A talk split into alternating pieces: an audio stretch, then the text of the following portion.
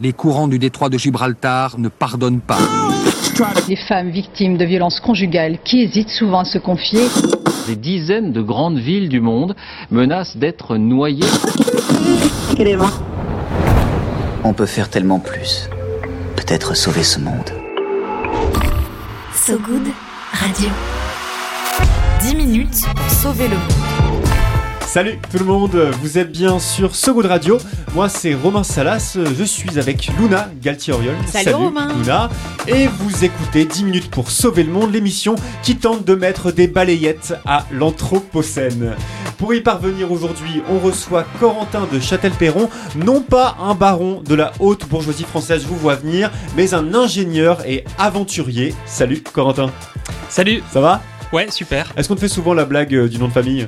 Ben non, pas trop. Mais euh, non, non, mais tu, tu Écoute, pourrais je me voulais- présenter comme un baron d'Elotech Un baron d'Elotech, Pas tout à fait, tout à fait. Très bon rebond parce que tu es bien le fondateur notamment du Low-Tech Lab, une asso qui développe des technologies low-tech à l'inverse de celles dites high-tech.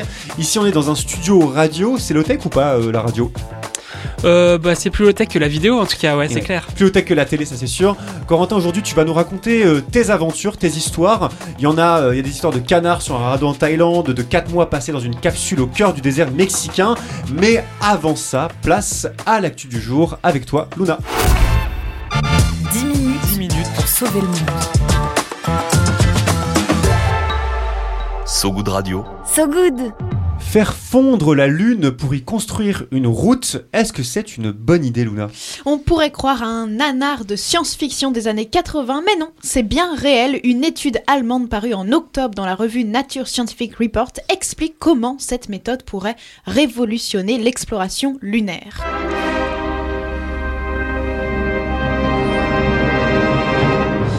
Et oui, après euh, 2001, l'Odyssée de l'espace de Stanley Kubrick place donc à 2024 l'autoroute lunaire. Et cette fois, à la place du monolithe noir du film de Kubrick, c'est un laser qui attire euh, tous les regards. Et oui, parce que sur l'astre lunaire, il n'y a pas grand-chose pour construire une route digne de ce nom afin que les robots ne se feraient un chemin, ni bois ni béton coulé, mais du régolithe, l'une des pierres qui composent la Lune. L'idée de l'étude, la faire fondre avec ce fameux laser pour former une route. Ouais, mais rassurez-vous, on ne parle pas d'une A3 4 voies avec bouchons et klaxons, mais plutôt d'une surface pour accueillir de futures missions transportant du matériel ou des humains? Oui, et autre différence avec nos routes terrestres, pas besoin de pelleteuse spatiale ni de bétonneuse astrale, seul outil à embarquer ce laser donc, équipé d'une lentille, une sorte de pellicule gigantesque, plus de 2 mètres, d'après les estimations. Ouais, plus grand que le joueur de basket Wenbenyama. Si tu connais- Exactement. Si, si t'as la ref. Bah, hein. évidemment que j'ai la ref. Surtout que les scientifiques sont optimistes face à ce projet farfelu. Ils l'ont déjà réussi sur Terre en reproduisant un sol qui imite celui, de la celui sur la Lune, sol qu'ils sont parvenus à faire fondre dans leur labo. Et à terme, on pourrait donc imaginer notre Lune équipée d'une route avec ses propres embouteillages lunaires charmants. Mais l'équipe de chercheurs va plus loin. Elle espère pouvoir remplacer cette pellicule par la chaleur du Soleil. Et oui, la météo de la Lune offre des conditions idéales pour profiter du soleil, aucun nuage ni intempérie à l'horizon. Petit bonus de ces travaux routiers, éviter que les particules de poussière lunaire ne provoquent des allergies à nos amis astronautes. Entre 69 et 72, plusieurs d'entre eux avaient été touchés par des symptômes évoquant une rhinite allergique. Aïe. La construction de routes permettrait, selon les scientifiques, à la fois de réduire la formation de nuages de poussière, mais aussi de faciliter la circulation des véhicules. Enfin, un projet de route qui n'est pas à mettre sous pied sous, à six pieds sous terre. Une bonne Six question. Pieds sous terre, très, très bonne chute. Comme quoi, tous les projets routiers ne sont pas forcément à rejeter. hein, ça dépend de quoi on parle. Merci en tout cas, euh, Luna. Corentin, toi, j'ai cru comprendre que tu n'étais pas forcément très sensible au projet d'exploration spatiale, en tout cas de colonisation spatiale. Est-ce que c'est possible d'être pour la conquête spatiale quand on prône euh, la sobriété et l'élotech Bah, hum, en fait, c'est marrant, mais quand j'ai commencé à me renseigner sur euh, comment est-ce qu'on pouvait répondre à nos besoins grâce à des low-tech, et en imaginant des écosystèmes où on recycle nos déchets, etc., les recherches qui étaient les plus proches de ce que je cherchais, c'était des recherches faites par des agences spatiales. Ouais. Des, par exemple, des gens qui euh, cherchaient euh, comment est-ce que faire des comment on pouvait coloniser d'autres planètes ou faire des voyages longs. Et du coup, il fallait recycler euh, les excréments, l'urine, la sueur, consommer le minimum d'eau, etc. Et en fait, il y a que les agences spatiales qui avaient les moyens de financer des recherches comme ça. Et j'ai trouvé ça passionnant. Et là, depuis, je me suis dit, il faut hacker ces, ces connaissances-là et tous ces cerveaux qui sont parmi les cerveaux les plus euh, intelligents du monde pour que ça bénéficie aussi à la con- reconquête, à repenser notre conquête de, la, de notre planète à nous. Ah ouais, c'est contre-intuitif, mais finalement, euh, voyager en circuit fermé comme ça dans une capsule spatiale, ça nécessite tout un tas de Bah, low-tech. C'est hyper contraint, ouais. Et c'est pas aussi high-tech que ce qu'on pourrait croire.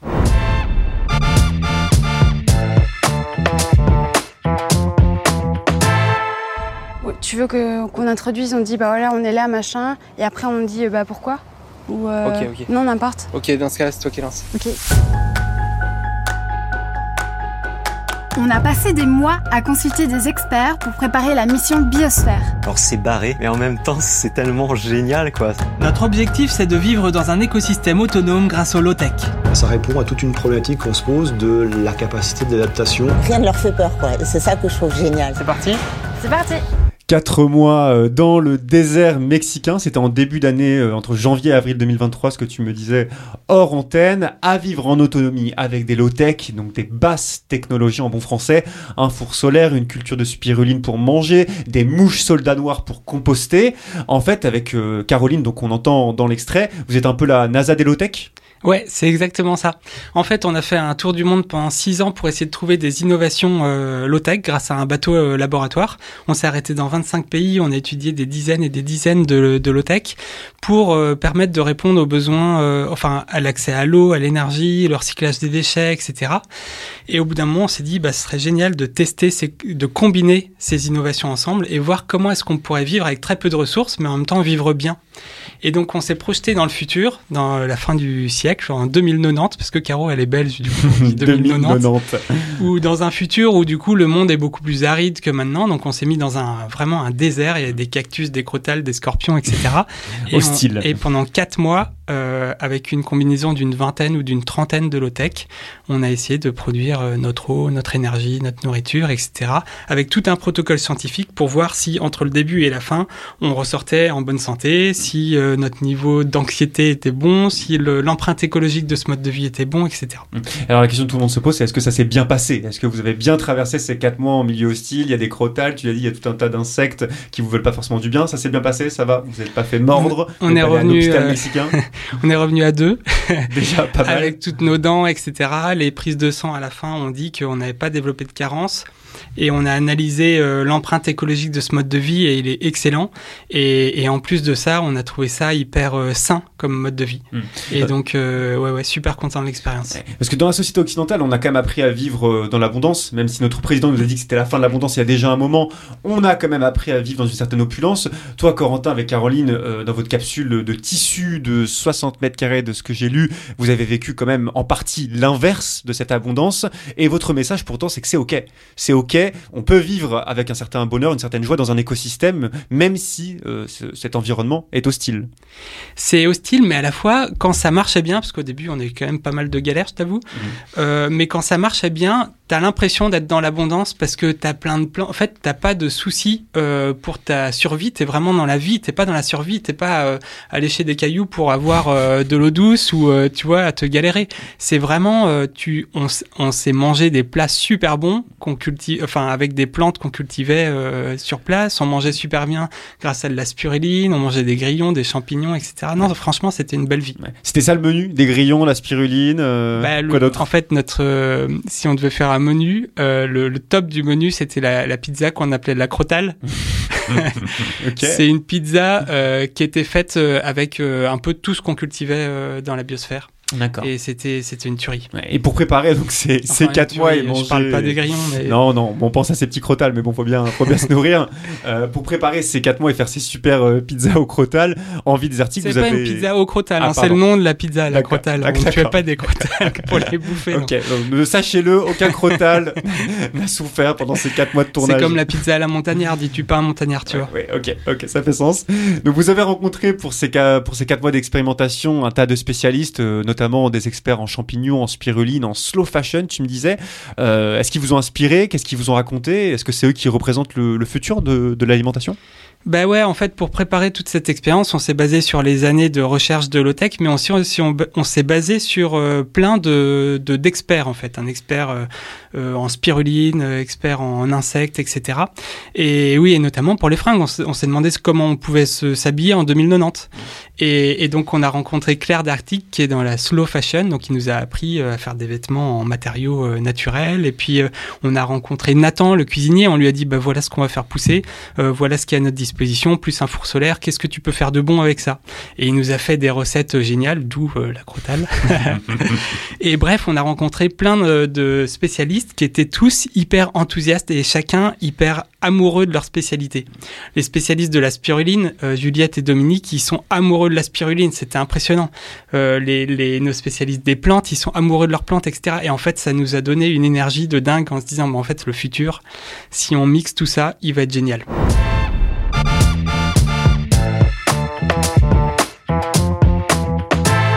Corentin, avant ces quatre mois au Mexique dont on a commencé à parler, tu évoquais euh, ce tour du monde réalisé pendant sept ans sur un bateau, le Nomade des mers. Euh, certains connaissent peut-être parce que le voyage il a été diffusé en docu sur Arte, tout comme les, quatre mois dans le désert par ailleurs. Pendant ces sept ans, tu as sillonné le monde à la recherche de l'OTEC, tu les as expérimentés aussi, et tu t'es retrouvé à vivre quatre mois de nouveau sur un radeau de bambou avec un canard. J'ai vécu juste avec Canard qui, qui, qui- qui était une canne mais qui pondait pas d'œufs puisqu'elle était trop jeune. Canard n'était pas prévu dans mes plans d'origine. Je voulais acheter un poussin poule. Mais le vendeur n'en avait plus. Il m'a proposé un poussin canard. J'ai eu un coup de cœur. J'ai décidé de l'élever. À la base, un poussin de poule, il n'y en avait pas. Donc, un canard. Euh, à l'origine, c'était plutôt pour manger des œufs. J'imagine que tu voulais un poussin Ouais, je de poule. l'appelais canard, mais c'était une canne. C'était une canne. C'était une canne. Finalement, c'est devenu euh, une compagnie, une présence. euh, Mais je savais pas, mais c'est j'ai eu des poules pendant des années, même quand j'étais étudiant dans ma chambre d'étudiant, j'ai eu des poules, etc. chez mes parents parce que j'ai grandi à la campagne. Je savais pas, une poule c'est un peu égoïste. Ouais, ah, ça pense un peu qu'à sa gueule, ouais. Ouais, voilà, ça bouffe, ça te file un œuf, mais tu vois pas, c'est c'est un, un peu un deal commercial. alors qu'un canard c'est hyper sympa. Ah ouais, faut le savoir ça.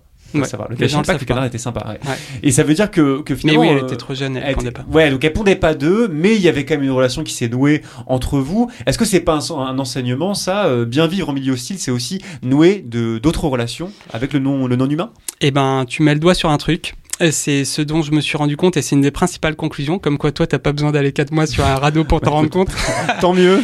Mais en fait, quand tu vis en ville, t'as des liens avec les humains, etc. Euh, tu as peut-être un chien, un chat ou quelques plantes. Mais quand tu vis dans un écosystème et que tu dépends de cet écosystème, que tu dépends euh, même des éléments, de la pluie et du soleil, et que tu dépends de tes grillons ou de tes champignons ou de tes plantes ou de ta spiruline ou de ton canard, enfin de ta canne, eh ben tu tu, tu développes une espèce d'affection et d'attachement pour eux en fait. Quand, quand ta poule, elle pond pas, c'est pas du bonus, c'est c'est juste que tu vas pas manger son œuf. Et, et donc euh, il y a tout un truc qui en fait qui se crée, toute une espèce d'empathie interespèce. Hein. C'est comme euh, si tu faisais un team building interespèce au final ce truc-là. Et là, tu te rends compte à quel point tu es lié à la nature. Et c'est un truc qu'on a oublié maintenant euh, quand tu vis en ville, euh, que tu vas acheter des endives euh, sous sachet plastique, tu vois pas du tout le lien que tu as avec l'endive.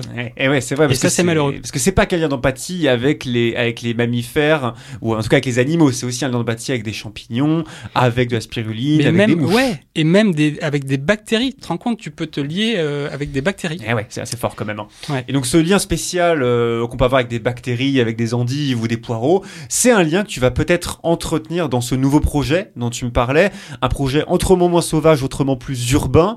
C'est celui de vivre avec de nombreuses low-tech en région parisienne pendant un an, c'est ça? C'est ça. En fait, euh, après toutes ces expériences, on s'est dit, ok, mais il y a 50% de la population mondiale qui vit en ville.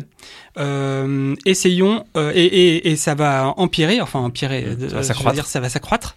Euh, on dit qu'il y a 70% euh, des gens qui vivront en ville d'ici 2050. Euh, du coup, on a cherché à faire une expérience en zone urbaine dense. Et en fait, une des zones les plus, les plus densément peuplées du monde, euh, c'est la région parisienne. Donc on s'installe dans la ville de Boulogne-Billancourt, qui est partenaire. Ils nous mettent à disposition un appartement. Dedans, on, là, on a cinq mois pour préparer jusqu'à cet été euh, plein de low-tech à l'intérieur pour mettre tout un écosystème et adapté au milieu urbain.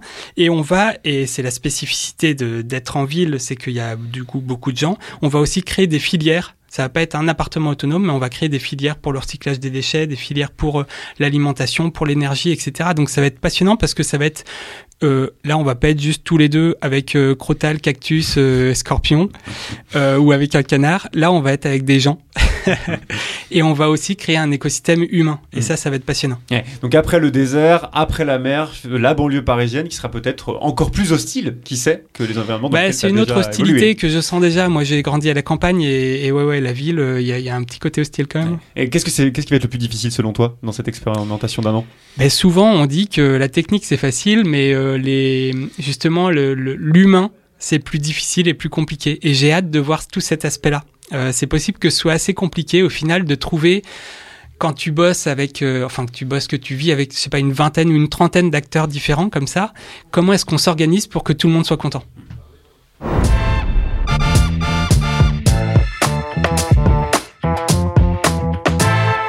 Corentin, on a parlé euh, aventure, on a parlé crotal, on a parlé canne. Maintenant, c'est l'heure d'un petit jeu maison. Le but, c'est de lister en une minute toutes tes idées pour tenter, espérer de sauver le monde. Est-ce que ça te, ça te botte? Bah carrément. Allez, on, s- on- on se lance, on lance le chrono. C'est parti, Corentin. Tu as 60 secondes pour tenter de sauver le monde. Eh ben, c'est parti là? C'est parti. Ok. Eh ben, en fait, c'est comme tu l'as dit tout à l'heure, je vais faire la NASA d'Elotech. La NASA d'Elotech, c'est un espèce de centre de recherche, mais qui réinvente le futur. Parce que je trouve qu'on s'est planté de futur. Le futur à la Star Wars, il amène vers rien de bien, en fait. Et donc, il faut réinventer un futur avec toutes les nouvelles euh, règles du jeu qu'on connaît maintenant de- des limites de la planète. Et ce centre de recherche, c'est pas vraiment non plus comme la NASA, parce qu'il y a aussi euh, des gens de toutes les générations. Il y a des enfants, parce que c'est à eux que sera la planète euh, plus tard. Il y a aussi des philosophes, il y a des gens de toutes les cultures du monde, etc. Et ils réinventent le futur en, en- en regardant le, quel est le best-of de notre civilisation. Tout ce qu'on a inventé de bien jusqu'à là. Et ils inventent le futur et ils pondent pas euh, des rapports techniques. Euh, comme le GIEC ou un truc comme ça, mais ils pondent euh, des films, euh, des dessins animés, des programmes scolaires, des, des- des podcasts, des- voilà. Et ils nous font rêver. Ils nous font rêver d'un futur génial. De nouveaux imaginaires pour rêver, essayer d'imaginer le monde autrement. en Et orienter le progrès. Orienter le progrès. On reste sur cette belle phrase, orienter le progrès. Viens voir un peu par ici. J'ai une bonne nouvelle pour toi. Dans le maillot. Le peigne dans le maillot. Et pour orienter le progrès, justement, c'est l'heure du peigne dans le maillot. C'est le moment où notre invité nous donne sa reco euh, culturelle du moment pour coiffer la fin de l'épisode, on pourrait dire. Toi, Corentin, tu voulais, nous parler d'un bouquin que tu as lu plusieurs fois. Tu m'as dit Pourquoi j'ai mangé mon père de Roy Levis. Est-ce que c'est une légère pulsion cannibale qui est liée qui est venue de ton radeau euh, en Thaïlande? Alors, euh, en fait, c'est que j'adore la période des chasseurs-cueilleurs. Euh, et donc j'ai lu plein de trucs sur les chasseurs-cueilleurs. Ça me passionne. Et ce bouquin, il te raconte sur l'échelle d'une génération, d'une famille en fait, euh, des chasseurs-cueilleurs qui inventent le feu, euh, l'élevage, etc. Euh, mais c'est hyper drôle. C'est à la fois hyper bien documenté parce que ça se base vraiment sur des faits réels, bon, qui se sont passés sur beaucoup plus qu'une génération. Mais ça fait vachement réfléchir au progrès. Et moi, j'adore réfléchir longtemps, loin dans le passé pour voir aussi comment on peut se projeter dans le futur et réfléchir à l'échelle de l'humanité. Je trouve ça vraiment passionnant. Et donc, ce bouquin, il est marrant et il est passionnant. Et est-ce qu'on apprend par exemple euh, que les chasseurs-cueilleurs étaient plus cueilleurs que chasseurs? Euh, je saurais pas te Pas dire. spécialement. Écoute, ça, il faut, il faut lire le bouquin à nouveau, une, une troisième, quatrième fois. En tout cas, donc c'est pourquoi j'ai mangé mon père de Roy Levis. Évidemment, on le lira et on te dira ce qu'on en pense. C'est la fin de cet épisode. Merci d'être venu nous voir, Corentin. C'était chouette. Merci on peut retrouver donc toutes ces aventures, hein, toutes les aventures dont on a parlé, tes aventures sur le site du Lotech Lab. Je vous invite à aller jeter un œil, c'est passionnant, et à regarder aussi donc les différentes séries d'Arte, notamment sur tes voyages, Le Nomade des mers pour ceux qui ont le pied marin, et puis Biosphère du désert pour ceux qui aiment la caresse du sable. Un grand merci également à toutes celles et ceux qui nous écoutent en podcast sur notre site sogoodradio.fr ou sur votre plateforme d'écoute préférée.